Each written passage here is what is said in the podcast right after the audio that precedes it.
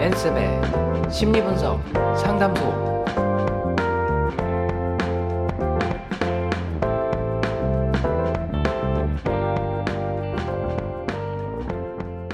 네, 안녕하세요. 일상 속 갈등이나 행동을 강점 성향으로 분석해보는 엔쌤의 심리분석 상담소 그 17번째 시간입니다.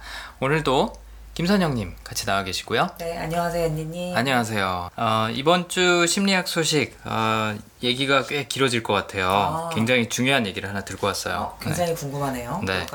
어, 지난 시간에는 저희가 ADHD에서 네. 대해서 얘기를 했었죠. 주의력 결핍, 과잉 행동 장애. 어, 그래서 그거에 대한 추가 소식을 좀 들고 왔고요. 아, 그다음에 또 하나는 카테고리. 카테고리요? 네, 카테고리 그러니까 분류하는 작업이죠. 아, 네, 카테고리화, 카테고리. 카테고리라는 주제에 대해서 오늘 이야기를 해 볼까 싶습니다. 네. 참고로 이 카테고리가 저희한테 중요한 이유 중에 하나가 뭐냐면 음, 성향이라는 것 자체가 카테고리를 나눈 거잖아요. 음. 그렇죠? 강점 같은 경우에는 34가지로 나눈 거고 아, 뭐 네. MBTI 같은 경우에는 네 가지 기준으로 해서 뭐 16가지로 나눴죠? 응, 그렇죠. 그래서 뭐 성향을 이렇게 나누기도 하고 뭐 아니면은 뭐 정치적인 성향을 또 나누기도 하잖아요. 뭐 보수냐, 진보냐, 뭐 급진이냐, 뭐 극우냐, 뭐 이런 거 나누고 또 남자냐 여자냐라는 것도 사람들이 아 그건 당연히 나누는 거 아니야라고 생각을 하지만 네. 사실 그렇게 당연한 구분은 아니거든요. 그것도. 그래서 뭐 이제 그런 거에 대해서도 얘기를 해볼 수 아. 있고 해서 어, 오늘 저희가 얘기할 이 주제는 성향과 굉장히 밀접한 관계가 있고 또 카테고리. 네, 사람을 구분하는 거, 분류하는 거에도 적용이 되는 이야기입니다. 그래서 어, 재밌는 주제가 될 것 같아요. 어, 뭐 이런저런 뭐 과학 연구 결과 또 이런저런 전문 용어들이 좀 많이 나올 수도 있습니다. 일단은 ADHD 지난번에 어, 소개해드렸던 거에 대해서 추가적인 추가 설명을 소식이요? 네, 좀 와. 들려, 들려드릴까 싶어요. 네네. 오늘 제가 세미나를 하나 갔다 왔어요. 아, 세미나를 하나 갔다 왔는데 어, 거기에서 굉장히 재밌는 어, 이야기 재밌다기보다는 약간 좀 중요한 얘기를 하나 들어서 음, 전달을 해드릴까 싶어요. 네. 어, 제가 간 세미나에서 오늘 한 교수님이 ADHD에 대해서 언급을 하셨어요. 아, 그래요? 마침. 음. ADHD 세미나는 아니었죠? ADHD 세미나는 아니었고 어, 이제 제가 공부하는 철학이랑 음. 네네. 윤리랑 이쪽이랑 관련된 어, 궁금하네요. 세미나였는데 어, 무슨 말씀을 하셨냐면 이분이 어, 참고로 이 실명을 어, 언급을 해드릴까 싶어요. 예, 아, 굉장히 네. 좋은 얘기라서 부산 교대에 계시는 이미식 어, 교수님이 하신 네. 말씀이에요. 뭘 말씀을 하셨냐면 엄마가 이제 뭐 들어서 태교를 한다. 음. 그랬을 때 아, 나중에 이제 아이가 커서 네. 무슨 문제가 생기면 아, 내가 그때 태교를 충분히 못해서 아, 그랬나? 네. 아, 내가 잘 못, 어, 충분히 못했나? 잘 못했나? 음. 이런 거를 이제 죄책감을 느낄 수 있다는 네. 거죠. 근데 아이는 어, 온전히 부모가 만드는 게 아니다라는 거를 인지하고 있을 음. 필요가 있다. 라는 이야기를 했어요. 그래서 뭐 아이가 뭘 잘못한다 혹은 아이가 잘못됐다 네, 그래서 네. 거기에 대해서 어, 내가 100% 책임감을 갖고 죄책감을 갖고 그것 때문에 괴로워하고 음. 네. 할 필요는 없다. 네. 라는 말씀을 하시면서 ADHD에 대해서는 뭐를 언급을 하셨냐면 ADHD의 증상이 보인다 그래서 이것 또한 마찬가지로 아이가 잘못됐다는 생각을 자동적으로 하면 안 된다. 아, 그래서 제가 지난번에 말씀드렸던 거랑 네. 같이 이야기를 드리면 음. 좋겠다라는 생각이 들더라고요. 그러니까 저희는 지난번에 ADHD의 증상에 대해서 말씀을 드리고 네. 의심이 되는 경우에는 의사 상담을 해라. 그렇죠. 왜냐하면 그게 ADHD가 아닐 아닐 수도 수도 있다라는 말씀 드렸잖아요. 거기에 대한 추가 설명이에요. 그러니까 아이들이 ADHD랑 비슷한 증상을 보일 수 있는데 그 이유가 아이들한테 직접적으로 ADHD가 있어서 그런 음. 게 아니라 환경의 영향일 수도 있고 그 맥락 안에서 봐야 된다는 거죠. 그렇죠. 그래서 네. 학교에서 뭐 어떤 친구 때문에 음. 뭐 그런 증상이 생겼을 수도 네. 있는 거고 네. 뭐 아니면 뭐 그런 물리적인 환경 때문에 집중을 하기 어려운 네. 환경일 수도 있는 거고 여러 가지 요인이 있을 수 있다는 음. 거죠. 근데 의사는 모르잖아요. 그 부분에 대해서. 그래서 부모와 아이와 의사와 주변 사람들이 같이 관심을 갖고 정말로 원인이 무엇인가, 네. 이 증상의 원인이 무엇인가를 먼저 밝혀야 된다는 네. 거죠. 의사가 해줄 수 있는 일은 이게 음, 의학적으로 ADHD에 속한다 안 속한다를 그렇죠. 이제 판단을 해주는 건데 음. 그렇다고 해서 뭐 의사의 말을 믿지 말라 이런 게 아니라 네. 어, 일단은 부모도 무조건 의- 의사한테 이거 HD예요 아니에요 라고 묻는 게 아. 아니라 우리 아이가 지금 이런 상황에 네. 있고 어, 뭐 이런 이런 환경 요인들이 있습니다 라고 어, 얘기를 해줄 수 있다는 음. 이- 있어야 된다는 거죠 그러니까 부모도 관찰을 하고 있어야 된다는 얘기예요 그거는 아이와 것 소통을 같아요. 하고. 네네. 음. 서로 관찰하는 측면이 굉장히 다르기 때문에 그렇죠 네. 그 관점에 따라서 다른 모습이 보일 수 있으니까 맞아요 네, 학교나 집이나 또 음. 전문가의 의견이 다 종합이 돼야 그렇죠 정확한 판단을 할 수 있을 것 같아요. 뭐 아이에 대해서 가장 잘하는 건 일단은 아이 본인이고 네. 두 번째는 부모님일 음. 거거든요. 소통이 필요한 거죠. 맞아요. 네. 네. 우리가 강점에 대해서 얘기할 때도 항상 그 얘기를 하잖아요. 겉으로 보이는 행동은 비슷해 보일 수 있어도 속에서 작동하는 동기는 동기는. 다를 수 있다. 네, 네. 그리고 또 같은 강점을 갖고 있어도 그게 또 밖으로 드러나는 발현되는 음. 모습은 또 다를 수 있고. 네. 네. 그렇기 때문에 사람의 성향 혹은 사람의 어떤 질병이나 장애를 그냥 몇몇 조건만 보고 쉽사리 판단해서는 안 네. 된다라는 얘기를 네, 네. 어, 이분이 이제 비슷하게 해주신 네. 거죠 오늘. 그래서 아. 아, 이 얘기는 한번 전달을 해드리고 싶다라는 생각이 들어서 음. 어, 지난번에 이어서 추가로 좀 설명을 드렸습니다. 네. 그러면 부모가 아이의 상태에 대해서 책임을 과도하게 지라는 경향을 일단은 경계해야 된다고 말씀을 주셨고 음. 두 번째는 그 아이의 어떤 상태를 진단하는데 음. 그 여러 다각도로 분석을 해야 된다라는 측면을 얘기해 주신 건가요? 그렇죠. 그러니까 무슨 얘기냐면 ADHD 같은 경우에도 내가 만약에 뭐 태교를 잘못했거나 아. 교육을 잘못했거나 네, 네, 네. 나왜 부모들은 그런 생각도 많이 하잖아요. 네. 아 내가 뭔가 몸이 잘못돼 갖고. 우리 아이가 저렇게 아프구나. 네, 환경적인 요인, 네. 맥락 이런 것들을 항상 염두에 두고 음. 판단을 하고 관찰을 해야 된다라는 네. 얘기입니다. 네. 어, 당신이 알겠습니다. 아이를 온전히 다 만들지 않는다. 네. 정신이든 몸이든. 음. 음, 아이는 자기가 태어나서 자기가 크는 거고 음. 어, 거기에는 본- 분명히 아이가 어떤 성향인지 네. 아이가 어떤 상황에서 어, 어떤 뭐 행동을 네. 하고 결정을 했는지 이런 것도 다 고려를 해야 된다는 거죠. 아, 그 말씀을 들으니까 저는 조금 더 네. 와닿는 것이 그러니까 아이가 부모가 이제 어떤 아이의 상태에서 책임이 있는 것도 아니지만 또 반대로 얘기했을 때 부모가 아이의 성향을 결정해 주는 것도 아니라는 거죠. 어, 그렇죠. 아이는 타고난 성향이 맞아요. 있으니까 그 아이가 정말 타고난 자연스러운 성향이 뭔지 관찰해주고 그럼요. 발견해주고 그걸 키워줘야 된다는 부분에서 좀 더, 예, 아, 정말 그래야겠구나라는 생각이 드네요. 맞아요. 근데 부모들이 대부분 그렇게 생각하죠. 아이들에 대해서. 쟤는 네. 내가 만든 거 혹은 내 안에서 나온 음, 거. 음. 근데 왜 저러지? 그렇죠. 왜 나랑 다르지? 왜 나만큼 네, 못하지? 이제 이런 맞습니다. 생각들을 하잖아요. 근데 아이는 네. 아이예요. 맞아요. 아무리 네. 내가 낫더라도 아, 이렇게 얘기하면 되게 막 한참 부모 생활을 한 그런 사- 그런 사람 같이 들릴 수도 있는데 예. 아무튼 아이는 아이인 아이. 거죠. 예. 독립된 인격체라는 말로 음, 존중을 생각해도 해줘야 되는? 거죠. 네. 그렇죠. 네. 근데 뭐 성인 사이에서도 마찬가지잖아요. 회사에서도 마찬가지죠. 회사에서 맞습니다. 이런 인간을 만들어야 된다라고 강요를 하는 게 네. 아니라 매니저들도 귀-. 조금 귀찮고 시간이 들더라도 네, 네. 관찰을 해줘야 된다는 거죠. 네. 왜 우리가 흔히 회식하면 아니면 뭐 상사와의 미팅 뭐 이런 거 네, 하면 네, 네. 상사들이 자꾸 뭔가 얘기해 주려고. 그러잖아요. 근데 상사들이 사실은 관찰을 하고 있어야 돼요. 얘기를 네. 듣고. 네. 어, 근데 우리는 보통 생각하는 게 이제 부모하고 자식 관계처럼 아, 내가 좀 더 선배니까 어른이니까 뭔가 해줘야 된다. 뭔가 만들어줘야 된다라고 생각을 하죠. 네. 근데 그럴 수 있는 게 없어요. 음. 서로 독립된 인격, 인격체니까 네. 관찰하고 최대한 그거에 맞춰주는 음. 게 우리가 할 수 있는 최선인 거죠. 네. 그렇죠? 네. 뭐 우리가 뭘 강요하고 일부러 시킨다고 음. 해봤자 그 효과는 오래가지 못하잖아요. 그건 정말 맞는 것 같아요. 음. 네. 뭔가 나하고 거슬림이 없고 음. 내 나한테 자연스럽고 내가 내켜야지 하는 네. 거지.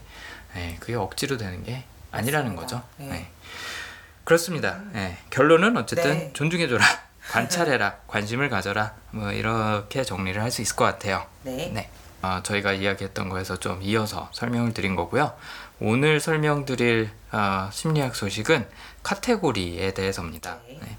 어, 논문은 플러스 원이라는 그 학술지 학술 사이트입니다. 거기서 뉴질랜드 오타고 대학, 그 다음에 미국의 UC 샌디에고 대학에서 헬렌 오웬 뭐 자민 할버스타드, 요한 카, 피오트르 윙겔만 뭐 이런 학자들이 심리학자들이 발표한 논문인데 재밌는 실험을 했어요. 무슨 네. 실험을 했냐면 어, 가상으로 이제 사람의 얼굴 이미지를 만들었어요.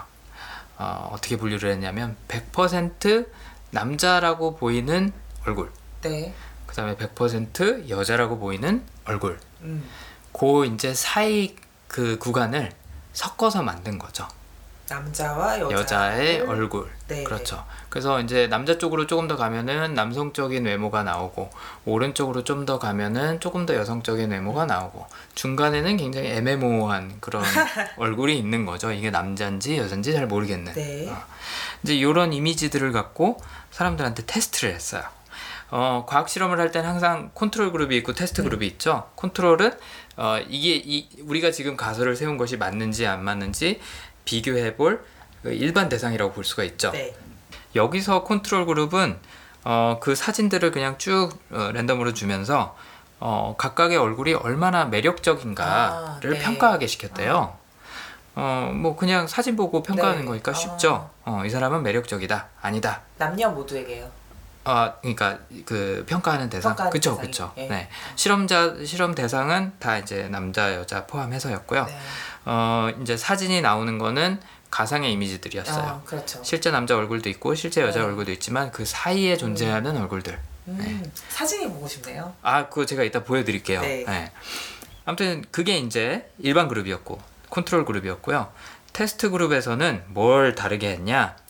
사진을 봤을 때 그 사람이 남자인지 여자인지 구분을 하고 아. 그 다음에 매력도를 평가를 해달라라고 네. 이제 주문을 했다 그래요. 네.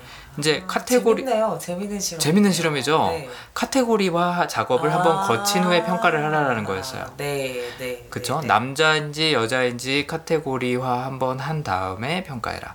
이해가 갔어요. 어, 네. 컨트롤 그룹은 카테고리화 작업 없이 음. 그냥 매력도만 평가해달라. 네. 좋냐 싫으냐. 아, 실험 결과가 정말 궁금하네요. 자 어떻게 나왔느냐?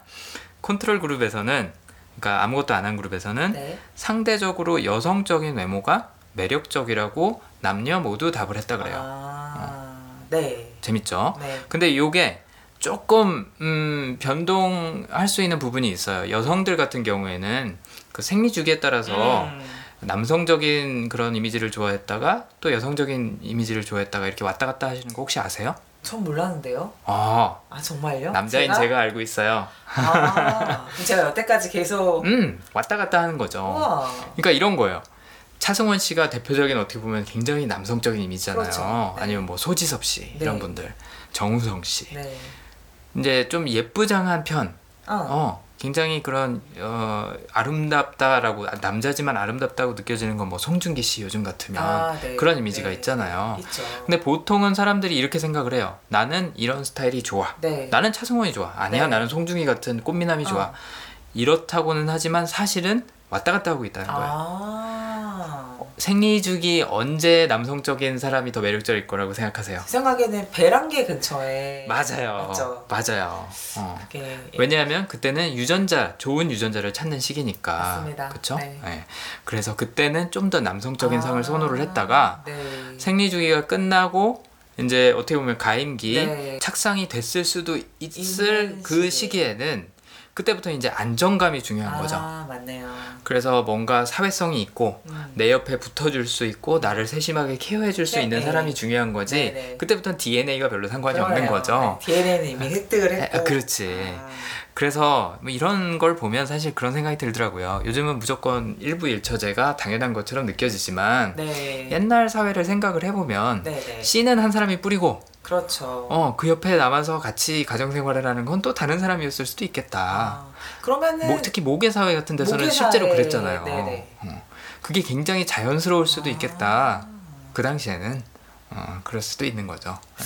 뭐 저는 호감이 갑니다. 네, 모계사에 아주. 네. 그래서 생리 주기에 따라서도 이렇게 좀 달라질 수 있긴 한데 어, 중요한 거는 일반적으로는 평균적으로는 여성적인 외모를 더 매력적이라고 남녀 모두. 아, 그건 신기하네요. 어, 그렇죠. 이게 아름다움이라는 기준에 가까워서 그렇죠. 맞아요. 아름다움이라는 걸 선호한다라고 볼 수도 있고 아. 여기선 그런 추측도 하더라고요.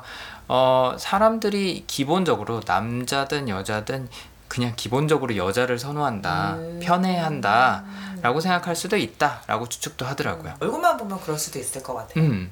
그래서 이제 왜냐면 매력적이라는 네. 거에는 기본적으로 뭐 끌림이라는 부분도 음. 있지만 아름다움이라는 네. 요소가 들어가 있기 때문에 네. 그럴 수도 있다라고 하는데 조금 더 여성적인 요소들이 있는 외모가 아름다웠다. 네. 그러니까 여자를 얘기하는 게 아닙니다. 그렇죠. 네, 여성적인 특징들이 보이는 외모를 선호했다가 네. 이제 컨트롤 그룹에서 나온 네, 결과예요. 자 여기다가 이제 카테고리화 작업을 더하면 어떻게 되느냐? 요게 이제 재밌습니다. 카테고리화 작업을 추가를 한 다음에 그 후에 매력도를 평가했을 때는 남녀를 섞어 놓아서 이게 남자인지 여자인지 구분이 잘 안 가는 외모에 대해서는 네. 별로 선호하지 않았다 그래요. 아. 매력적이지 않다라고 평가를 했다 그래요. 여자도 아니고 남자도 아니고 뭐야? 어. 뭐 이런 거 같은. 그렇죠. 네. 한번 잘 여러분들도 생각을 해보시기 바랍니다. 이게 왜 그랬을까? 한 가지 힌트를 드리자면 네. 컨트롤 그룹에서 그러니까 아까 아무것도 안 한 그룹에서는 네, 네. 어, 그렇게 조작한 외모, 네. 합성한 외모, 남녀인지 남자인지 여자인지 잘 모르겠는 외모에 대해서는 그냥 중립적인 반응이었다 그래요. 음, 근데 이거에 대해서 어느 쪽이냐라고 판단을 해야 되는 순간 호감도가 쑥 떨어졌다는 아. 거죠. 어떻게 추측하세요? 왜 그럴까? 음. 왜 카테고리화 작업을 거치면 애매모호한 것에 대- 대한 선호도가 떨어질까요? 카테고리화 작업을 한다는 거는 그 분류를 하는데 들어가는 기준이 있는 거잖아요. 여기서처럼 남자 외모, 음. 여자 외모라고 카테고리를 했을 때 어떤 어떤 요소 때문에 이게 남자 여자라는 게 좀 분류가 됐을 것 같고 또 그러면서 그러면 남자에서 잘생겼다는 기준과 여자에서 호감이 가는 외모에 대한 기준이 또 생겼을 것 같아요. 뭐 예를 들어서 남자 같은 경우에는 굉장히 뭐 이렇게 좀 굵은 그렇죠. 선이라든지 네. 뭐 이렇게 좀 뭐 여자 같은 경우에는 뭐 달걀형, 그쵸. 계란형 가, 얼굴이라든가 가 녀린 네. 가녀린 게 아니라 뭐라 그랬지? 가녀 가녀픈? V 라인, 어, V 라인 그런 얼굴. V라인에 뭐 음. 쌍꺼풀 친 얼굴에 이런 그렇죠. 몇 가지 네. 특징적인 요소가 그 분류하는 카테고리와 같이 생기면서 이제 그 기준으로 판단하기 시작하면 아무래도 좀 더 아, 이 직관보다는 네. 본인의 직관보다는 뭐라고 얘기해야 되나요? 음. 그러니까 사뭇 좀 분석적이라고도 얘기할 수 있겠고 그렇죠. 혹은 아니면 사회 통념을 네. 좀 많이 의존한다고 오. 볼수 있겠고 와, 어 접근하고 네. 계세요. 그래요? 맞습니다. 그런 네. 것 같아요. 오, 정확합니다. 음, 여기서도 이제 추측을 하는 게 뭐냐? 카테고, 카테고리화 작업을 거칠 때 이제 영어로는 cognitive fluency라는 표현을 아. 써요. 이게 뭐냐면 인지 유창성. 와, 보통 fluency요. fluency라 그러면 아. 딱 떠오르는 게 뭔가요? native speaker요. 그렇죠. are, are you fluent in English? 뭐, fluent 하시네요. 어. you, you are fluent. 그 유창성이라는 게 인지 능력에도 적용이 된다는 거죠. 와우. 네. 그러니까 쉽게 내가 판단할 수 있다. 그러면은 쉽게 인지할 수 있다. 음. 인지적으로 쉽게 정보를 처리할 수 있다라고 하면 인지 유창성이라고 부르고 네, 네. disfluency라는 반대 개념도 있어요. 보통 아. dis가 부르면 반대잖아요. 그렇죠. 이거는 인지 유창성이 떨어질 때를 네. 이제 예, cognitive dis, disfluency라고 네. 이제 부른다는 거죠.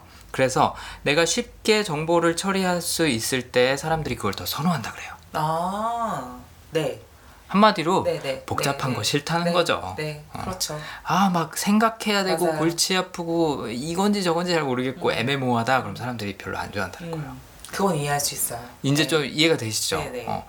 어, 이제 뭐 좋아하는 아, 색깔에 대해서 예를 들어서 그렇구나. 물어볼 수 있다고 치죠. 그래서 뭐 쇼핑을 갔어요. 네. 근데 옷을 이렇게 점원이 쭉 보여주면서 어느 색깔이 제일 예쁘세요? 그러면 어 난 이 색깔이 좋아요 하고 답할 수 있어요. 음. 근데 예를 들어서 직원이 어, 어떤 색깔이 좋으신지 색깔 이름을 저한테 말씀을 해주세요. 그럼 이제 어, 나이 색깔이 이름이 뭔지 모르겠어. 아, 내가 아는 색깔이 난 좋아라고 이제 판단을 하게 되는 거죠. 그렇겠죠. 아, 본인이 아는 색깔을 부르시겠네요. 그렇죠. 이해가 되시죠? 네. 어. 네. 우리가 왜 그 식당 같은 데 가서도 메뉴 같은 거 볼 때 네. 왠지 모르는 거, 아, 이거 무슨 음식인지 아. 어떤 맛인지 잘 모르겠는데 싶은 거는 새, 새로운 맛 좋아하는 사람 아니면 네. 잘 못 시키잖아요. 아. 그거랑 비슷한 논리라고 볼 수 있지 않을까. 편안해한다라는 느낌일까요? 그렇죠. 네. 예, 저는 이걸 읽으면서 제가 자주 쓰는 용어가 하나 생각이 나- 음. 났어요. 이제 물리학에서 특히 이제 전기 쪽이나 아니면 역학 쪽에서 어, 그런 표현을 쓰죠. 어, 최소 저항, 아, 네, 네. path of least resistance라고 하나, minimum resistance라고 하나. 아무튼 최소 저항인 곳으로 물이든 전기든 흐르게 돼 있어요. 음, 네. 저는 사람의 생각도 똑같다고 생각을 했거든요. 아, 네. 근데 보니까 심리학에서 그거랑 똑같은 표현이 아. 인지 유창성이라는 걸로 어. 있더라고요. 아. 그거 참. 그래서 어, 애매모호한 거, 판단이 어려운 거는 사람들이 스- 음. 선호하지 않을 가능성이 높다. 아, 음. 이제 이게 비즈니스에 적용이 된다. 그럼 branding이나 아, 상표나 네. 이런 데도 똑같이 적용이 되는 네, 거죠. 네. 뭐 로고나 이런 거 네. 한눈에 알아볼 수 있는 거 사람들이 좋아하잖아요. 음, 이해하기 쉬운 거, 네, 직관적인 거. 네. 이런 걸 좋아하는 것들이 이 인지 유창성이라는 개념하고 관련이 있다는 건데 아, 다시 카테고리라는 주제로 돌아오면 뭔가 분류를 해야 할때 음. 우리는 이 인지 능력을 쓴다는 거죠. 아. 근데 이 인지 능력을 많이 써야 되는 거면 아, 우리가 별로 힘들어. 안 좋아할 네. 수 있다는 거예요. 아. 그렇구나. 네. 그래서 아까 얘기한 것처럼 애매모호한 이게 남잔지 여잔지 모르겠어 네. 라는 상황에서 누가 나한테 물어본 거죠. 네. 남자야 여자야? 예뻐 안 예뻐? 아, 이러니까 이제- 이제 어 인지 유창성이 깨 흐트러지면서 그렇죠. 아 좋아하지 않아. 그렇죠. 어. 비호감이 발생. 내가 판단할 수 없는 거는 싫어. 네. 근데 이거 잘 생각해 보시면 우리는 그런 경우가 되게 많아요. 우리가 뭘 싫어하는지 안 좋아하는지를 생각을 해보면 우리가 그걸 정말로 처음부터 안 좋아했을까? 아니면 이해하지 못해서 아니면 내 머릿속에서 어디다가 이거를 정리를 해둬야 될지 잘 판단이 안 서서 에이 모르겠다 난 저거 별로 안 좋아 음. 꼭 그거랑 똑같은 거죠 이서부화에서 여우와 심포도 심포도 저도 심포도 생각했어요. 맞습니다 네. 맞습니다 아. 내가 어렵기 때문에 난 싫어라고 합리화를 할 수도 있다는 그렇죠. 거죠 그렇죠. 우리가 지난번에도 언급했던 걸로 기억하는데 이 우리 인간의 뇌라는 게 우리의 감정을 합리화하기 위해서 음. 그렇죠. 존재한다라는 얘기를 하잖아요. 네네. 여기서는 마찬가지예요. 그러네요. 그렇다고 볼 수 있을 것 같아요. 아 재밌는데요? 재밌죠? 네 재밌어요. 저는 카테고리라 그래서 네. 뭘까 되게 궁금했거든요. 음. 그러니까 사람들은 일단 카테고리화 하는 거는 굉장히 좋아해요. 그건 좋아하는 거예요. 나누는 사람들이? 거는 굉장히 좋아해요. 아, 네. 어. 네. 잘 한번 생각을 해보시면 우리는 그야말로 좋게 말하면 이름표, 나쁘게 아, 말하면 꼬리표 붙이는 거 좋아하죠. 거 좋아하죠. 어. 자, 이제 제가 성향의 얘기로 조금 들어가 보겠습니다. 네. 어, 우리가 뭐 소개팅을 하거나 음. 아니면 뭐 이성에 대해서 얘기할 네. 때그 상대방에 대해서 물어보는 것 중에 여러 가지 그런 뭐, 어, 뭐 직업이라든지 연봉이라든지 뭐 이런 것도 있겠지만 아, 네네. 또 하나 물어보는 게 있잖아요. 직업 연봉 외모 아닌가요? 아 외모도 예뻐? 있지만 이거 말고 또 아 요거는 성격. 그쵸 성격에 아, 대해서 네. 물어보는데 걔 무슨 형이야? 아 혈액형. 혈액형 물어보거나 뭐 별자리 물어보거나 이런 적 많잖아요. 저는 없지만 뭐 그런 것도 물어보시나요? 아, 이게 이게 또 이제 또 세대에 따라서 다를 수는 있- 그러네요. 있 긴 하겠습니다만 네. 뭐 아무튼 뭐 저 때는 많이 혈액형 뭐 이렇게 궁금해하고 그랬던 것 같아요. 그래서 예를 들어서 뭐 B형 남자야 그럼 안돼 안돼 아, 뭐 B형 남자 네네. 안돼 뭐 그런 그럼 거 있죠. 뭐 뭐. AB형이야 그럼 아걔 미친 거 아니야 막 음. 이런 게 카테고리 작업 카테고리화 작업이죠. 네. 그렇죠? 사람을 쉽게 빨리 판단하는 데는 굉장히 도움이 되는 도구고 사람들은 빨리 이해하기를 바래요. 그렇죠. 그런 면에서 카테고리는 도움이 많이 되죠. 음. 어, 왜냐면 몇 마디 하지 않아도 아 이런 음. 유형 알게 되니까. 그렇죠. 그렇죠. 사실 저희가 이야기하는 이 강점이라는 것도 똑같습니다. 카테고리죠. 사람을 빨리 이해하기 위해서 서로 빨리 소통하기 위해서 만든 어떻게 보면 약어, 쇼트핸드라 음. 그러죠. 네, 네. 네. 랑 똑같은 개념이에요. 네. 근데 사실 그것 때문에 이름표만 붙는 게 아니라 꼬리표가 붙는 경우도 많죠. 그렇죠. 방금 얘기한 것처럼 AB형은 미쳤어. 음. 뭐 B형은 바람둥이야. 음. 뭐 O형은 지 맘대로만 해. A형은 뭐 예민해. 음. 꼬리표가 붙죠. 그 사람을 이해하는 데 도움이 되는 것들도 있겠지만 오히려 부정적인 측면, 성, 선입견, 편견이 생길 수 있다는 거죠. 그런 경우가 있죠. 그렇죠. 이런 것들이 다 카테고리화의 어, 부작용, 익숙해진. 어, 네. 부작용이라고 볼 수도 있고 또 어떻게 보면은 혜택이라고 볼 수도 음. 있고 양면이 존재하는 거죠. 네. 그래서 카테고리화 작업을 인간들이 좋아하지만 카테고리화 할 수 없을 때 분류할 수 없을 때 굉장히 난감해하고 그 대상 자체를 싫어하게 된다는 거. 어. 어. 하지만 빨리 분류할 수 있을 때는 굉장히 좋아한다는 거. 아, 네, 네, 네. 그래서 아까 말씀드린 것처럼 내가 뭔가 좋아하거나 싫어할 때 한번 생각을 해보세요. 음, 내가 이걸 이해할 수 없기 때문에 싫어하는 건 아닌가? 네. 아니면 빨리 이해가 되기 때문에 좋아하는 건 아닐까? 내가 그게 네. 정말로 좋아서가 아니라. 근데 말하자면 그런 경우 있잖아요. 뭐, 그러니까 지금 생각을 해보니 그게 음. 카테고리아 작업이었을 수는 있는데 네. 그 당시에 저는 인지하지 못했지만 예를 들면 어떤 사람을 만났는데 저랑 되게 성향도 비슷해 보이고 음. 말을 하기 시작하니까 바로 공통의 관심사가 있고 하면은 금방 이제 친밀감 저희가 느끼는 거죠. 나랑 같은 유형이다. 네. 라고 판단할 수도 있는 그런 거죠. 것 같아요. 음. 그런 경우는 어. 종종 있었던 것 같고. 근데 제일 헷갈린 사람이 이런 사람이죠. 어, 나랑 비슷한 거 같은데? 라고 생각했는데 그 바로 다음 순간에 나랑 완전히 다른 행동을 해요. 어, 이 사람이 나랑 과연 비슷한 걸까? 아닐까? 네, 네, 네, 어. 네, 네. 그게 이제 카테고리화 작업이 어려워지고 네. 인지 유창성이 떨어지게 되는 네. 순간이라고 볼 수 있는 거죠. 근데 그러고 보니까 저 음. 같은 경우에는 좀 사람을 그냥 있는 그대로 받아들이는 편이어서 그러니까 음.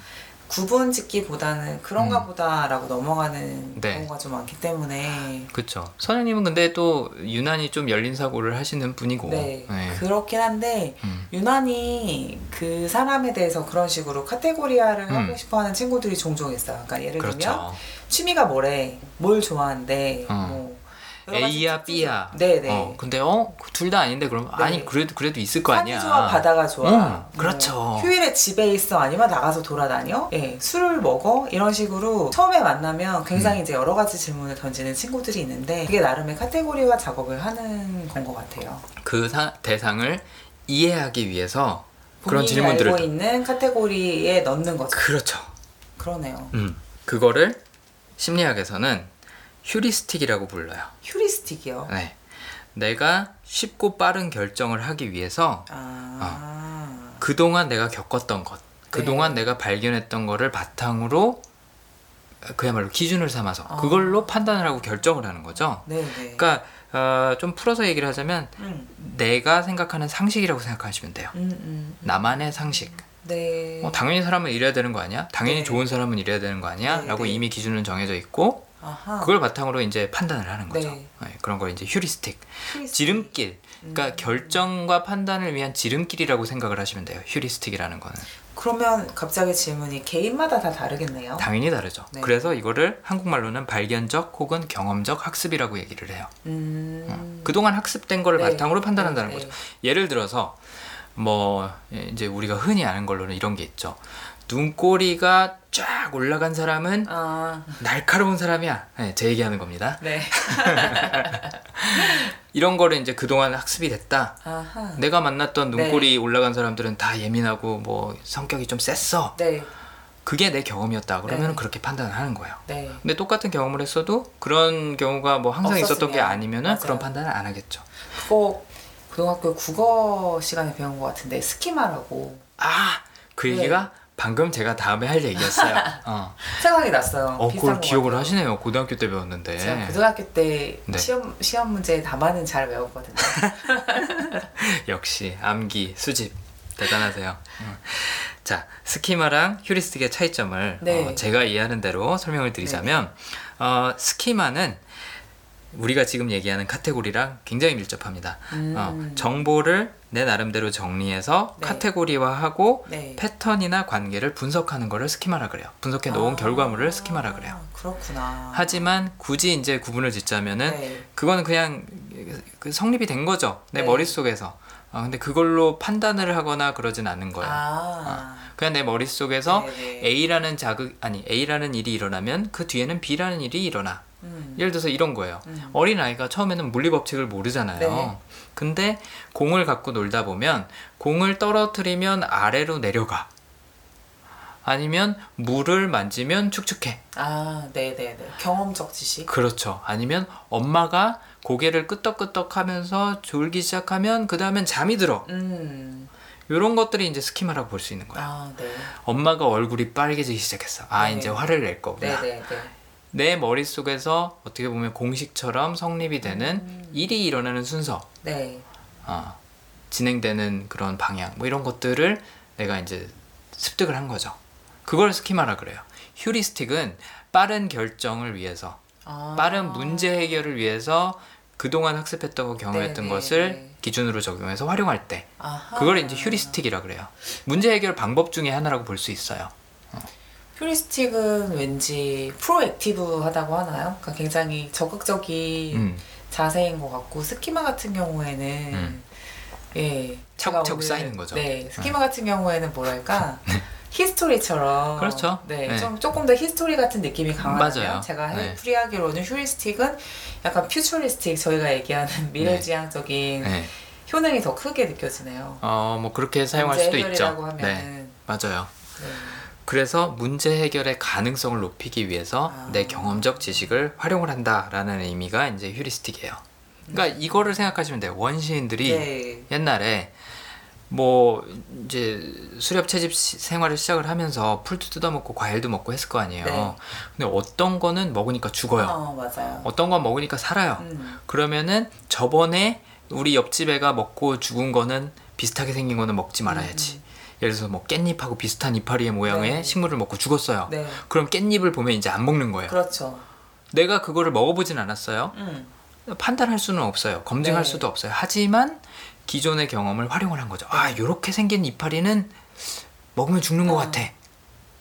네. 그래서 요 이파리는 먹지 말아야겠어가 휴리스틱이라는 거죠. 아. 이해가 되시죠?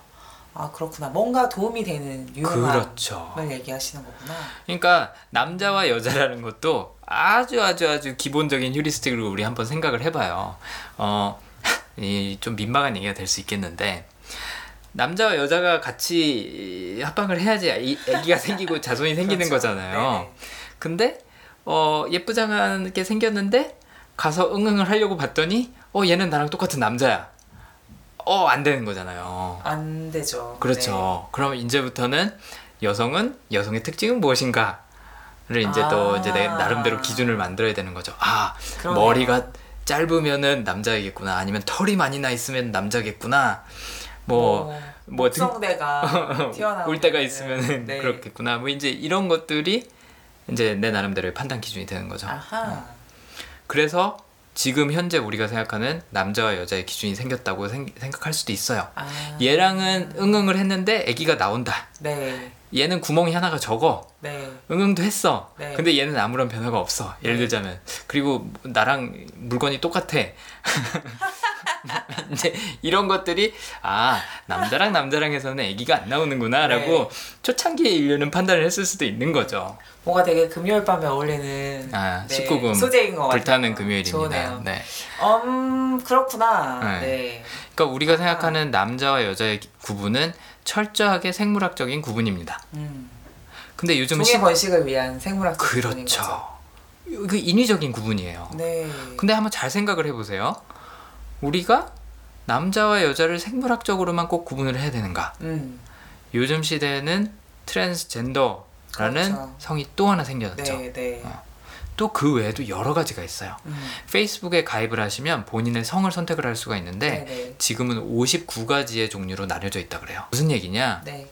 더 이상 생물학적으로만 구분하지 않는다. 그리고 심지어 생물학적으로 구분한다 그래도 애매해요. 음. 왜냐하면 X, Y 그 다음에 XX가 있잖아요. 그렇죠. 염색체는. 근데 XXY도 있을 수 있거든요. 아. 겉으로 보기엔 여잔데 실제로 속으로 들어가면 남자와 여자, 음. 여자 유전자가 다 섞여 있다. 네. 예, 데니시 걸이라는 그 저기 영화에서도 그런 주인공이 나왔었는데 그런 경우에는 이제 생물학적으로도 음. 남자 우리가 생각하는 남자도 아니고 여자도 아닌 거예요. 그러네요.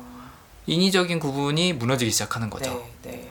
또 이제 트랜스젠더 같은 경우에는 내가 네. 염색체는 남자로 태어났는데 스스로 생각하기에는 나는 여자다. 맞아요. 라고 하면 뭘로 해야 되냐? 음. 미국에서 요즘 학, 공립학교들에서 이런 움직임이 일고 있어요. 어느 주였는지 제가 기억이 안 나는데 남자 여자 화장실을 구분하는 게 아니라 아. 남녀 공용 화장실을 만들기 시작했어요. 네. 어. 그랬더니 뭐 여자들이 불만을 표하는 쪽도 있고 남자들이 불만을 표하는 쪽도 있고 그걸 옹호하는 집단도 있고 이제 막 섞여 버린 거죠. 아, 그렇구나. 어, 남자와 여자는 왜 화장실을 따로 따로 써야 됐을까? 어, 라는 이제 질문을 던지기 시작한 거죠. 어 우리나라에서는 최근에 이제 그 강남역 그 묻지마 음, 칼 칼인. 칼부림 살인 사건이 네, 있었죠. 그것 때문에 정부에서 정책을 어떻게 세웠냐면 남자와 여자 화장실을 분리한다. 아. 공용 화장실은 만들지 마라.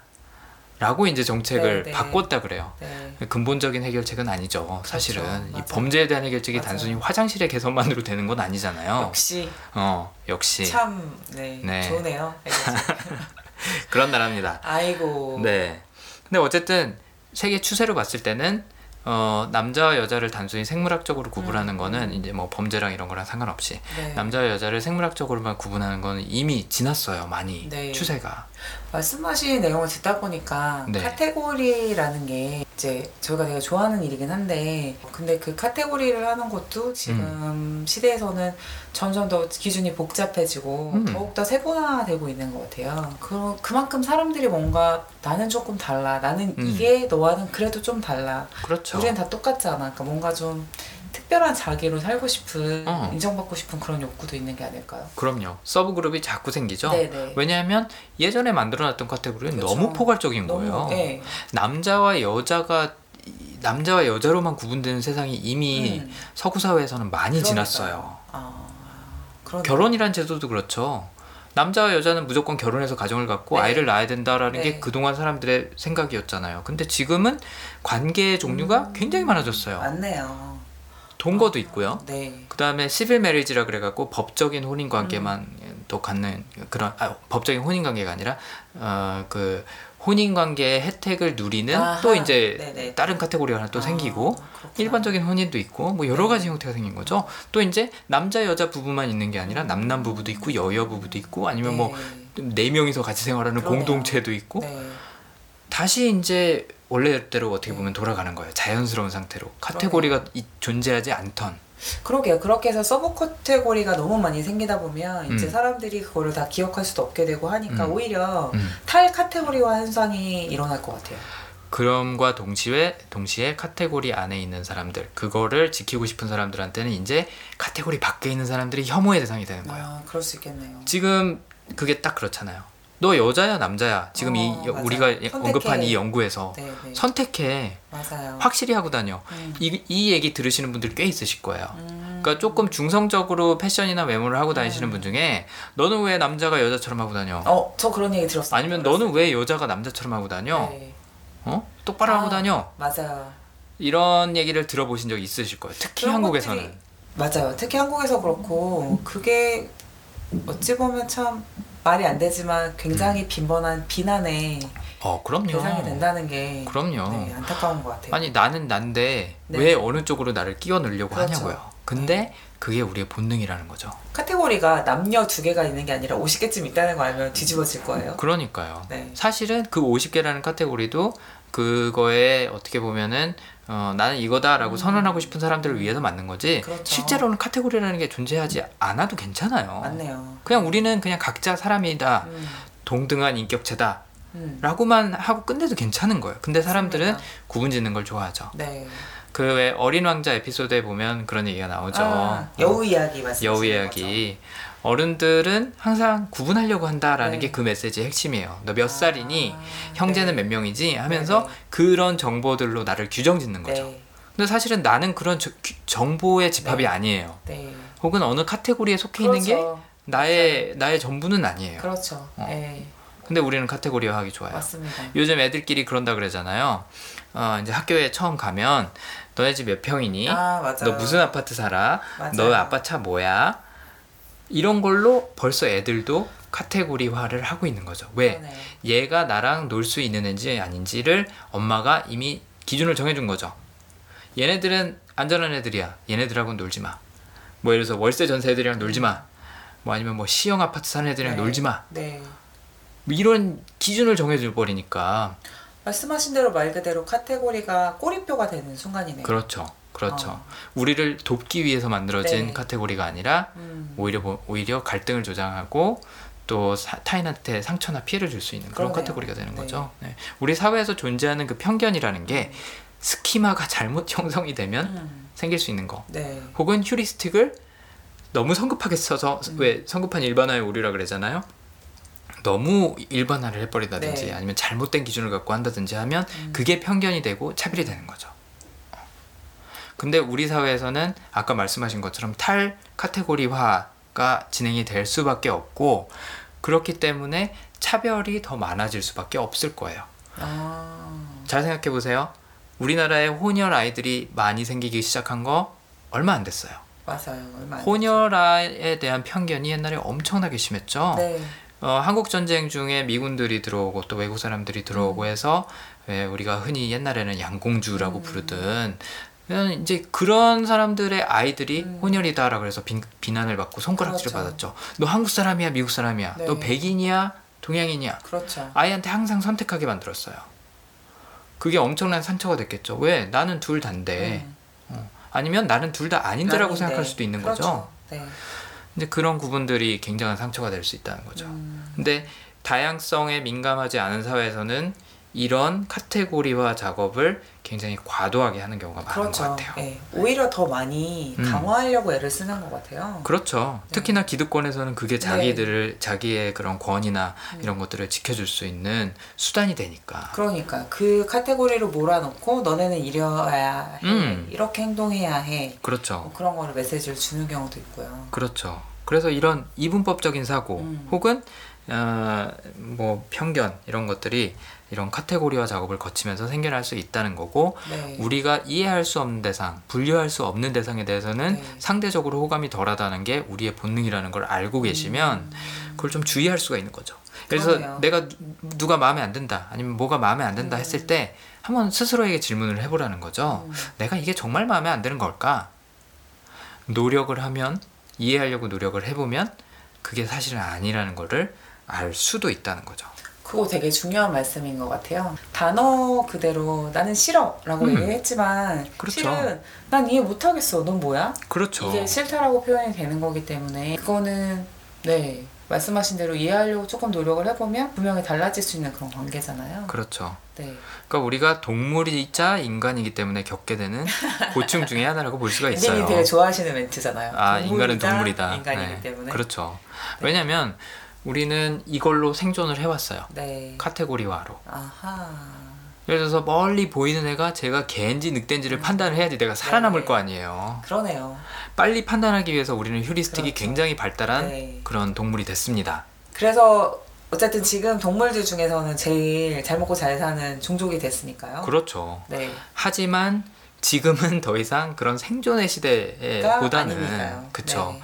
그리고 또 이제는 다양성이라는 게 음. 굉장히 중요해진 사회이기 네. 때문에 어, 너무 섣불리 판단을 하거나 네. 아니면 내가 이해하지 못하는 것, 나한테 낯선 것에 대해서 적대마, 적대감을 갖거나 하는 게 서로한테 굉장히 안 좋은 일이 될 수 있다는 네. 거죠. 네. 그래서 우리가 흔히 얘기하는 헤이트 크라임, 네. 음. 혐오 범죄, 음. KKK단 뭐 이런 거. 그렇죠. 그런 혐오 범죄가 발생하는 게 이런 카테고리화 때문에 음. 발생하는 부분도 맞습니다. 있다는 거예요. 맞습니다. 얘는 무조건 나빠, 쟤는 무조건 착해. 이렇게 이분법적으로 구분하기 시작하면 네. 너무나도 부정확한 거죠. 그러네요. 그렇다고 일일이 다 case by case로 하라는 건 아니에요. 카테고리화를 안 하고는 인간이 매일매일을 살아갈 수가 없어요. 네. 왜? 판단할 게 너무 많거든. 그렇죠. 네. 길거리를 걸어가면서 수백 명, 수천 명의 사람들을 지나지만 한 사람 한 사람이 나 내가 스쳐 지나가도 괜찮은 사람인지 안전한지 안 한지 구, 구분하고 다닐 수는 없잖아요. 네. 네. 머리가 터져버리겠죠. 네. 하지만 내가 이거를 언제 쓰고 언제 좀 덜 써야 되는지를 네. 판단을 해야 되는 게 이제 어떻게 보면 오늘 전해드린 소식의 아, 주요 메시지라고 볼 수가 있을 것 같아요. 저 굉장히 옆길로 빠지는 얘기 같은데 네, 하나만 괜찮아요. 얘기해도 돼요? 네, 그럼요. 그 저도 데니시 거를 봤거든요. 네 네네. 님께서 너무 추천해 주셔서 봤는데 네, 굉장히 좋았어요. 네, 근데 그 중에서 저한테 되게 인상적이었던 게 음. 아까 말씀하신 대로 남자와 여자를 구분할 때 이 음, 실험에서는 생긴 그러니까 외모에 관한 특징으로 남자스러운 얼굴, 그렇죠. 여자스러운 얼굴, 중간 얼굴을 만들었는데 전 그 데니시걸의 주인공이 중간에 몸짓 여자의 몸짓 따라하시던 장면 혹시 기억나세요? 어, 그걸 따라하는 장면이 여러 가지가 있었는데 혹시 그 저기 그 여자 전 스트리퍼, 파리에서 예, 스트리퍼 퍼 보면서 네, 따라하는 네. 거. 그 장면이 유난히 기억에 남는데 음, 아까 그 남녀를 구분하는 음. 이게 딱 알아볼 수 있는 네. 특징 중에 그 딱 제스처. 정지 장면이 아니고요. 네, 맞아요. 네, 제스처. 어, 이게 몸짓. 굉장히 예 네. 몸짓이 그걸 굉장히 구분하게 해주는구나라고 저는 그때 처음 느꼈거든요. 아, 그 사람이 그걸 하기 시작하니까 어 뭔가 여자답다라는 네. 느낌이 팍 오시죠. 네, 완전히. 그렇죠. 그러니까 그래서 이 몸짓 도 아까 남녀를 음. 남녀를 구분하는 혹은 표현하는 방식이구나. 그렇죠. 어, 저 사람이 나보다 훨씬 여자 같은데? 네, 정말. 아, 저거, 저거, 이거구나. 몸짓이구나. 아 혹시 아 나도 좀 배워봐야겠다 약간 그런 맞습니다. 맞습니다. 아 여성스러워지기 위해서. 그러니까 뭔가 제가 어디가, 어딘가에서 저도 좀 음. 여성성을 어필하고 싶은 음. 때가 생길 텐데, 네. 그러다면 그때 예를 들면 제가 화장을 더 할 것이냐. 그렇죠. 네네. 아니면 뭐 코맹맹이 소- 소리로 뭐 음. 오빠 이렇게 음. 할 것이냐가 음. 아니라 제 생각에는 그 여성스러움이 정말 뚝뚝 떨어지는 어, 배어 나오는. 예. 음, 그렇죠. 굉장히- 사람은 시각적인 동물이기 때문에 네. 물론 이제 오감이 다 작동을 하긴 하지만 그런 거에 굉장히 민감하죠. 네. 어. 저는 근데 그때가 좀 사실 좀 처음이었던 것 같아요. 물론 아, 그 여성 이제 제 친구들도 네. 행동을 할때 뭔가 목소리가 나긋나긋하다거나 그럼요. 행동 거지가 굉장히 조신하고 여성스럽다거나 이런 애들이 있었지만 그렇죠. 이제 스쳐 지나가다가 그게 이제 제 머릿속에 확 인식이 된 게 그때 그 데니 시걸의 그 장면을 보면서 네, 그 몸짓에서 주는 여성성을 음. 굉장히 인식했던 것 같아요. 그렇죠. 네. 그것도 한번 생각을 해보시면 재밌을 것 같아요. 음, 이 연구 결과에 대해서 이제 그 이제 이 저자들이 이야기를 하면서 조니 뎁 효과라는 걸 언급을 해요. 조니 데프일까요? 네. 조니 뎁은 남자이지만 여성스러운 음. 외모를 갖고 있는 배우 중에 하나로 꼽혀요. 네. 물론 이제 수염도 기르고 하긴 하지만 굉장히 고와요, 네. 사실 조니 뎁이 그렇죠. 꽃미남이에요. 그러니까 할리우드에서는 마초 스타일의 배우들이 굉장히 많았는데 조니 뎁이 어떻게 보면 대표 꽃미남이었죠. 뭐 디카프리오 나오기 음. 전까지. 그래서 조니 뎁 효과라는 게 뭐냐? 남자가 여성스러운 외모를 갖고 있을 때는 그 아름다움에 주목한다. 그래서 아까도 아. 여성스러운 그런 외모를 사람들이 더 선호한다라는 네, 게 네. 이제 일반 컨트롤 그룹에서 나왔었잖아요 결과가 그러니까 여성적인 외모가 아까 얘기한 것처럼 그런 사회성이라는 측면에서 어필을 할 수도 있는 거고 음. 또 어, 여자 입장에서는 장기 관계에 더 음. 유용한 스타일이라고 볼 수도 있는 거예요 그러니까 에, 폭력적이지 않고 난폭하지 아. 않고 네. 어, 세지 않고 네. 위협으로 느끼거나 경쟁으로 느끼지 않는다는 거죠. 음. 남자들은 남자끼리 또 경쟁을 하고 네. 서로가 위협이라고 생각해서 네. 이제 동물들도 보면 으르렁거리잖아요. 남자도 여자 좋아하고 여자도 부드러운 사람 좋아하고 이제 이런 거라고 볼 수 있을 것 같아요. 아하. 근데 뭐가 있냐? 남자가 여성스러운 거는 그런 식으로 좋아할 수도 있어요. 네. 좋아하는 사람들이 더 많아요. 더 많아요. 안 좋아하는 사람도 있죠. 있죠. 남자는 무조건 남자다워야 돼라는 사람도 있지만 근데 재밌는 건 여자가 남성 남성스러우면 이거는 거의 무조건 결점이나 불리함으로? 네. 아. 작용하는 경우가 많다 그래요. 아이고. 어. 왠지 억울한 느낌이 드는데요. 그렇죠. 네. 억울하죠. 네. 그러니까 물론 이제 보이시한 매력도 있고 요즘은 뭐 걸크러쉬라 그래갖고 뭐 그런 것도 있고 한데 남성스럽다는 건 사람들이 위협으로 좀 인식을 아하. 한다는 거죠. 네. 어, 그게 그 대상이 여자든 남자든 간에 남성스러운 게 풍기면 약간 좀 음, 경계하게 된다. 음. 혹은 뭐 선호하지 않게 된다. 덜 선호하게 된다. 아. 라는 이제 그런 게 있다 그래요. 이제 그런 거를 뎁 효과라고 얘기를 한다고 합니다. 와, 네. 조니 대표가. 그래서 이것도 스키마와 어, 휴리스틱의 일부일 수도 있는 거예요. 살아보니까 여자는 아, 나를 해치지 않는데 맞아요. 남자는 때로는 나를 위협하거나 해치기도 한다. 아니면 내 밥을 뺏어간다. 뭐 아니면 갑자기 와서 날 때린다. 아니면 막 덮치려 그런다. 밥을 많이 먹는다. 어, 어, 데리고 살기 힘들다. 네, 뭐 그럴 수도 있죠. 귀찮다. 네. 어. 이런 것처럼 살다 보니까 경험적으로 학습된 거를 바탕으로 해서 이런 선호가 갈렸을 수도 있다는 거예요. 음. 그래서 아무튼 여성인데 남성스러운 특징을 갖고 있는 분들이 참 불리해요. 네. 억울하신 분들이 굉장히 많을 거예요. 네. 그래서 여자인데 뭐 어깨가 굉장히 넓다. 네. 사람들이 그거 별로 예쁘다고 안 해주는 거죠. 그렇죠. 아. 아니면은 여자인데 뭐 털이 많다. 음. 어 그거 예쁘다고 해주는 사람이 별로 없는 거고. 음. 뭐 아니면은 뭐 목소리가 굉장히 굵다, 음. 뭐, 힘이 세다? 뭐 힘이 세다, 혹은 세 보인다. 세 보인다. 왜 우리나라도 그런 거 있잖아요. 그러니까 네. 요즘은 세 보이는 사람 좋아하는 사람도 많지만 옛- 조금 옛날만 하더라도 여자가 기세 보이는 거 별로 안 좋아했죠. 네. 갑자기 제가 예전에 네. 선을 보러 다닐 때 생각이 나는군요. 어 왜요? 기세 보인다는 말 들으셨어요? 그런 말을 듣진 않았는데 제 네. 생각에는 물론 그 상황이 굉장히 낯선 상황이기도 네. 한데 제 인생 통틀어서 최고 조신한 모습으로 아 여성스러운. 네, 근데 그게 단순히 어 그게 뭐 제가 일부러 노력해서 음. 된건 아니지만 음. 그런 여러 가지 뭔가 카테고리화돼서 선본 여자의 네. 자세 같은 게 있는 거죠. 예를 들면 아 어떻게 보면 정답처럼. 네 정답처럼 말을 예를 들면 뭐 평소 같으면 세 마디 했을 텐데 한 마디를 한다거나 음 뭐 그냥 네 한다거나 그렇죠. 굉장히 그렇게 됐 었던 기억이 나요. 그러니까 여성은 여성스러워야 된다라는 네, 네. 그 관점이 관념이 우리나라가 특히 강하죠. 네. 네. 그래서 뭐 내 주장을 좀 강하게 한다거나 음, 뭐좀 세게 나간다거나 이랬을 때 스스로 어떻게 보면 자기 통제가 되고 검열이 되는 경우가 많을 그러니까요. 거예요. 네. 여성분들 같은 경우에. 어, 이제 그런 카테고리가 이게 근데 꼭 남녀로만 구분 짓자는 건 아니에요. 아까 말씀드렸지만 어떤 것이 됐든 간에 사람들이 좀 낯설다 혹은 이해하기 어렵다 싶은 거는 좀 이제 거부하거나 선호하지 않는 성향이 있다는 거는 본능적이지만 우리가 조심해야 될 거. 네. 어, 라는 거겠죠. 여자 입장에서도 마찬가지죠. 남자는 이래야 돼 라는 생각이 너무 강하면 아, 어, 정말로 괜찮은 사람인데도 불구하고 그래서 소개팅에서 그냥 놓칠 수도 있는 거죠. 그렇죠. 음. 그냥 네. 내가 정해놓은 기준일 뿐인데 음, 혹은 그냥 사회 통념이지 그게 사실은 아닌데 음, 아, 그렇게 작용을 할 수 있다는 겁니다. 그러네요. 음. 네, 네. 그래서 어, 요 카테고리화라는 게 참 재밌어요. 근데 요거를 그- 그동안 인간만 했었잖아요.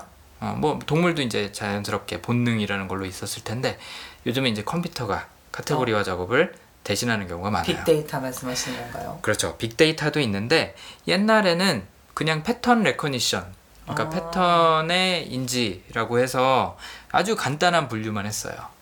빨간색은 빨간색, 네. 파란색은 파란색. 인간이 카테고리를 정해주고 분류시켰죠. 네. 근데 요즘은 뭐 machine learning이나 deep learning 요번에 알파고 와갖고 했었죠. 아. 그게 이제 deep learning. 그 인공지능 분야에 있어서는 최첨단에 있는 게 이제 그 deep learning이고 그 바로 이전에 이제 단계가 machine learning이라고 해서 그게 어떻게 보면 지금 많이 대중화된 그런 기술이라고 할 수 있어요. 중요한 거는 카테고리화 작업, 단순한 카테고리화 작업을 하던 그런 인공지능에서 지금은 카테고리를 굳이 만들지 않고 정답에 다다르는 그런 종류의 인공지능이 발달을 하고 있어요. 제가 사례를 들어드리면 쉽게 이해하실 수 있을 거예요. 네. 넷플릭스라는 서비스 들어보셨죠? 몰라요. 아, 그 인터넷으로 영상 보는 넷플릭스라는 어, 서비스가 있고 우리나라에는 왓챠라는 서비스가 있어요. 아, 왓챠는 어, 마찬가지로 영상 인터넷 스트리밍 서비스이기도 하면서 영화 추천 서비스예요. 음. 근데 넷플릭스도 똑같은 시스템이고요. 또 옥션은 써보셨죠? 네. 네, 옥션이나 G마켓 이런 음. 데서 뭐 구매하면 네. 밑에다가 이걸 구매하신 분이 관심 갖는 상품들이 어, 쭉. 나오죠. 네. 거기에는 카테고리가 있는 게 아니라 AI가 적용이 돼서 아. 이거를 산 사람들이 연결되어 있는 연결고리들을 이렇게 쭉 보여주는 거라고 볼 수가 있는 거죠. 네. 그러니까 예를 들자면 이러, 과거의 카테고리 그런 패턴 recognition의 기술이었다고 하면 예를 들자면은 뭐 생활용품을 샀으면 생활용품만 보여줬을 거예요. 그랬을 것 같아요. 근데 이거를 카테고리화를 벗어나면 단순한 카테고리를 적용하지 않는다면 음. 생길 수 있는 장점이 생활용품 예를 들어서 뭐 음. 커튼을 샀다. 네네. 근데 커튼을 새로 사는 사람들은 주로 집안의 인테리어를 새로 꾸미는 거기 때문에 뭐 가구를 같이 사더라. 네네네. 아니면 뭐 화병을 같이 사더라. 음. 이제 이런 데이터가 쌓이기 시작하면 아. 그런 걸 추천해 줄 수 있는 거죠. 네. 그러니까 인간도 단순한 카테고리 혹은 휴리스틱을 활용을 음. 하- 하지 않음으로써 얻게 되는 이득이 있는 것처럼 네. 어, 이제 이 AI도 마찬가지라는 거죠. 그래서 음. 요즘은 이런 머신러닝이나 딥러닝 음, 쪽으로 인공지능이 많이 흘러가고 있어요. 참고로 이거는 제 전문 분야가 아니기 때문에 제가 잘못 이해한 부분도 있고 틀린 부분도 있을 수 있지만. 어쨌든 큰 맥락에서는 그렇다는 거죠. 단순한 패턴 인지가 아니라 예, 탈 카테고리화 음. 아, 움직임이 어떻게 보면 여기서도 적용된다고 볼수 있다는 거죠. 탈 카테고리화도 그렇고 카테고리들의 연합이라는 생각도 갑자기 들었는데 그렇죠. 키워드들의 연합이 된 네. 거죠. 어떻게 보면. 네, 그래서 이 카테고리와 저 카테고리가 굉장히 다른 기준인 음. 것 같지만 음, 또 중간에 연결고리가 있어서 음. 그러니까 내가 커튼을 샀지만 그게 다른 화병을 살 수 있는 음. 네, 또 다른 거로 이제 그렇죠. 브리징이 된 거죠. 네. 그런 거를 설명을 할 때 이런 사례를 들더라고요. 우리 무지개 있잖아요. 네. 무지개 하면 색깔 뭐야? 그러면 빨주노초 파남보. 일곱 색깔이 있다고 얘기를 하죠. 대표적인 카테고리죠. 그러네요. 아무리 찾아도 잘 음. 보이지 않는 그렇죠. 빨주노초 파남보. 근데 사실은 그 색이 연속된 거죠. 그렇죠. 네, 어, 하나하나 스펙트럼이니까요. 그렇죠. 하나하나 구분이 된게 네, 아니죠. 네. 근데 우리는 이해하기 쉽게, 기억하기 쉽게 카테고리를 나눠둔 거죠. 아, 근데 예를 들어서 그, 그 중간색을 가리키면서 저거 무슨 색이야 라고 하면 말하기 좀 어렵죠. 어려워지는 거죠. 네. 그리고 또 그 중에서 어느 색이 좋아 라고 하면 애매한 색깔을 들은 게 아니라 그렇죠. 구분하기 쉬운 색깔을 들 아, 가능성이 높다라는 게 그러네요. 빨간색 아니면은 그렇죠. 보라색 이렇게. 그렇죠. 예를 들어서 누가 어 나는 뭐틸 블루가 좋아라고 네. 하면 아 재수 없어 막 네, 이- 네, 이럴 네, 수도 네, 있다는 거예요. 예를 좀 들자면 재수 없죠. 아. 네. 그래서 남자들이 그런 거 되게 어려워해요. 아니 무슨 립스틱 색깔이 다 비슷해 보이는 게 이게 다르다는 거야. 음. 뭐 이름이 이게 다 따로, 따로 있어? 이런 거를 굉장히 재밌어하죠. 어떻게 보면. 오늘 정말 금요일답게 또 계속 저도 저의 네. 소개팅 일화가 계속 생- 생각이 나는데요. 네. 예를 들면 어떤 사람이 좋아? 라고 음. 얘기를 했었을 때 음. 카테고리스럽게 제가 답을 해줘야 되는 거예요. 예를 그렇죠. 들면 키는 어느 정도 됐으면 음. 좋겠고 뭐 직장은 이런 거였으면 음. 좋겠고 등등. 근데 음. 사실 저는 그런 기준이 많이 없거든요. 만나서 얘기를 했을 때 얘기가 잘 통해야 되고 뭐 이런 이런데 관심 있는 게 뭔가 하나라도 있어서 취미가 있었으면 좋겠고 하면은 음. 사람들이 되게 이해하기 어려워하고요. 그렇죠. 본인들이 갖고 있는 카테고리 안에 넣을 수 없기 때문에 그게 뭐냐. 그렇죠. 그런 식으로 이상형을 찾다가는 평생 못 찾을 거다. 아, 뭐 하나만 찝어봐라. 그렇죠. 라고 하는데 그뭐 뭐 하나가 그들이 누구나 이해하는 굉장히 흔한 카테고리여야만 하는 거예요. 그렇죠. 그렇죠. 네. 맞아요. 갑자기 그 생각이 확 나네요. 그리고 답답해하고 짜증을 내고 심지어는 화를 낼 수도 있어요. 네. 야, 어쩌자는 거야? 막 그럴 수도 있는 거죠. 그래서 재밌는 게 음, 다양성에 노출이 된다는 게 굉장히 중요한 것 같아요. 음, 그러니까 내가 접할수록 그거에 대한 카테고리가 새로 생성이 되는 거예요. 맞아요. 네, 네. 그러니까 인간은 카테고리화 작업을 굉장히 좋아하고 그거에 굉장히 능해요. 네. 그렇게 하지 못했을 때 굉장히 힘들어하고 답답해한다는 네. 게 이제 어떻게 보면 단점이고 그걸 잘못 적용할 수 있다는 게 음. 단점이지만 카테고리 만드는 것 자체는 사람들이 굉장히 잘해요. 그렇구나. 그래서 많이 다양한 걸 접할수록 음. 내 머릿속에는 다양한 카테고리가 네. 생기고 거기에 대한 우리가 흔히 이야기하는 똘레랑스가 생기는 거죠. 음, 익숙하고 내가 받아들일 수 있는 게 되는 거예요. 그러네요. 그래서 시골에 가면 유난히 한국이든 외국이든 상관없어요. 시골에 가면 외지 사람 오면은 되게 힘들어해요. 맞아요. 네. 우리가 알아요. 이해할 수 없는 사람이다. 네, 네, 네. 아니면 독특한 취향을 보이면 쟤 이상하다. 음, 음, 음. 야 그냥 그렇죠. 그냥 이렇게 해. 네, 네. 라고선 본인들이 익숙한 거를 강요하기도 하죠. 네. 어, 시골에 계신 분들을 폄하하려는 거 절대 아닙니다. 음. 다시 말하지만 이거는 굉장히 자연스러운 현상이라는 거죠. 도시 사람들이 시골 사람들보다 우월해서 음, 더 아니죠. 성숙한 시민이라서가 아니라는 거예요. 네. 다양성에 노출이 됐고 그걸 카테고리화 할 수 있는 기회가 있었기 때문에 네. 익숙하다고 여기고 불편해하지 않는다는 거. 네. 반대로 좀 외지에 있는 사람들은 그런 걸 좀 덜 접하다 보면 그런 것에 덜 익숙하고 덜 편하고 그래서 음. 그거를 선호하지 않게 되는 경우들이 있다는 거. 네. 그래서 오늘의 이 심리학 소식을 전하고 성향에 대한 얘기는 조금밖에 안 하는 이유는 사실은 이게 다 성향에 대한 얘기예요. 그러네요. 다 성향에 대한 어. 이야기네요. 우리가 꼬리표를 붙이는 게 굉장히 위험할 수도 음. 있다는 네. 거를 말씀을 드리고 싶었어요. 네. 우리가 성향을 분류하는 이유는 빨리 소통하고 쉽게 이해하기 위한 어떻게 보면 휴리스틱 음. 아까 얘기한 아. 휴리스틱의 적용이에요. 네네. 하지만 우리는 요걸로만 사람을 판단해서는 절대 안 된다. 네.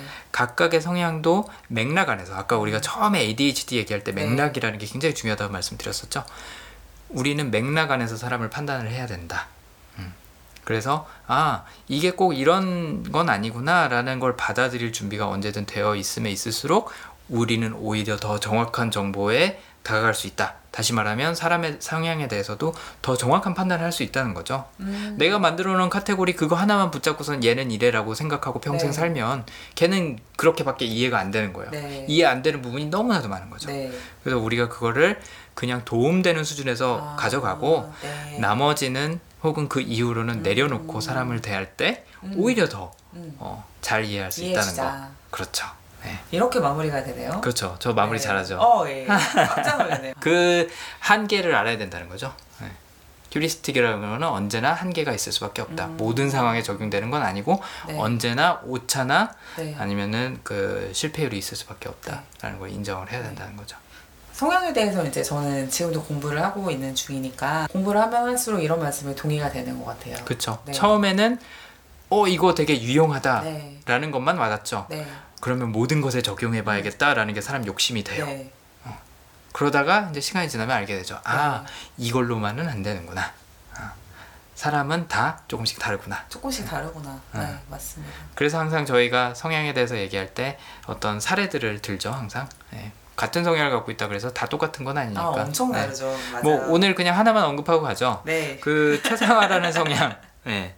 최상화라는 성향을 선영님과 제가 둘이 공유를 하고 있어요. 딱 한 가지밖에 공유하고 어, 있지 않은데. 저희는 다섯 가지 성향 중에서 공유하는 게 한 가지인데, 그러면 이 성향 갖고 있는 사람들은 다 똑같냐? 아니라는 걸 저희가 아, 여실히 보여드리고 있습니다. 네. 그러니까 우리가 갖고 있는 다른 성향, 그리고 우리가 살아온 다른 배경과 맥락이 그런 차이를 만드는 거죠. 네. 저 같은 경우에는 최상화 갖고 있어서 효율을 굉장히 중요시 여겨서 저 제가 중요시하는 효율은 나 돌아다닐 때 불편하지 않은 거. 그래서 짐을 별로 안 갖고 다녀요. 짐을 정말 최소화해요. 그래서 일주일 출장을 간다. 그러면은 2, 3일치 옷을 사 저기 싸갖고 가갖고 현지에서 사거나 아니면 빨아 입거나 해요. 어, 네, 네. 그리고 뭐 오늘 외출을 하는데 굳이 내가 돈이 필요가 없다. 그러면 안 갖고 나가요. 네. 그냥 카드 몇 장 들고 나가요. 음. 지갑도 안 갖고 나가고. 어, 핸드폰도 안 갖고 나갈 수 있으면 너무 좋겠는데 그럴 수는 없고. 그렇죠. 뭐 가방, 액세서리 이런 거 최대한 안 갖고 다니려고 노력을 하는데 선영님을 비해? 갖고 예, 최상화를 갖고 있는 선영님은 그에 비해 어떠시죠? 저의 최상화는 제가 뭔가 갑자기 필요했을 때 음. 그걸 제가 갖고 있어야 돼요. 그래서 이제 저는 그날 집을 나서는데 음. 저의 최상화 중에 하나는 효율을 중요시하는데 그게 동선의 효율이 일단 제일 커요. 동선. 동선. 음. 그래서 제가 만약에 강남 쪽에 음. 볼일을 보러 가면 음. 강남 쪽에 있는 친구를 만나거나 그렇죠. 그 강남에 있는 어딘가를 들리거나 네. 그래서 꼭 몇 가지 일정을 더 소화하고 집으로 돌아와야 마음이 편합니다. 내가 뭔가를 한 김에 네. 거기서 할 수 있는 거는 최대한 하고 와야 된다라는 그렇죠. 게 있는 거죠. 네, 제가 일단 세수를 하고 음. 화장을 하고 집을 나섰는데 이거 뭐 한 사람만 만나고 너무 효율이 떨어지잖아요. 그렇죠. 러다 보니 음. 저는 오랜 시간 좀 밖에 나가 있는 편인데요. 음. 필요한 물건들이 많아지는 거예요. 왜냐하면 중간에 음. 비는 시간이 있으니까 그렇죠. 난그 시간에 책을 읽을 수도 있고 공부를 할 수도 있기 때문에 그렇죠. 네. 그래서 뭐 단적으로 얘기해드리면요. 오늘 잠깐 제가 일을 하다 왔는데 네. 지금 제 배낭 속에 랩탑이 두 개가 들었고요. 네. 마우스 두 개, 아이고. 그리고 논문 한 20개. 아, 제가 책 아까 하나. 제가 아까 봤어요. 종이 뭉치들이 아주 가득합니다. 이건 뭐 거의 폐지 수집하시는 분.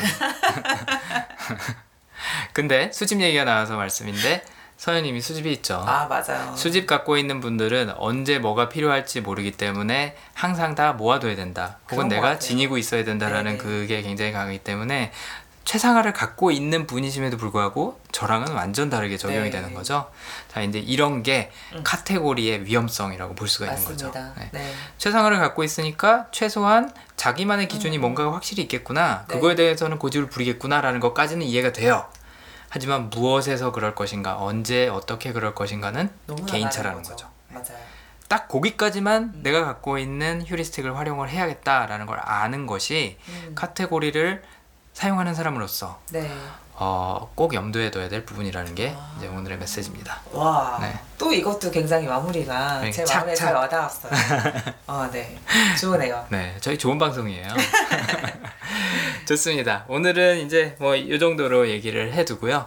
또 다음 시간에 재미있는 이야기 이어서 하도록 하겠습니다. 네. 네, 서현님 오늘도 늦은 시간까지 같이 해주셔서 감사하고 네, 남은 연휴도 저는, 네, 잘 보내시기 바라겠습니다. 보내십시오. 네, 알겠습니다. 또 다음에 뵙겠습니다. 네, 감사합니다. 감사합니다.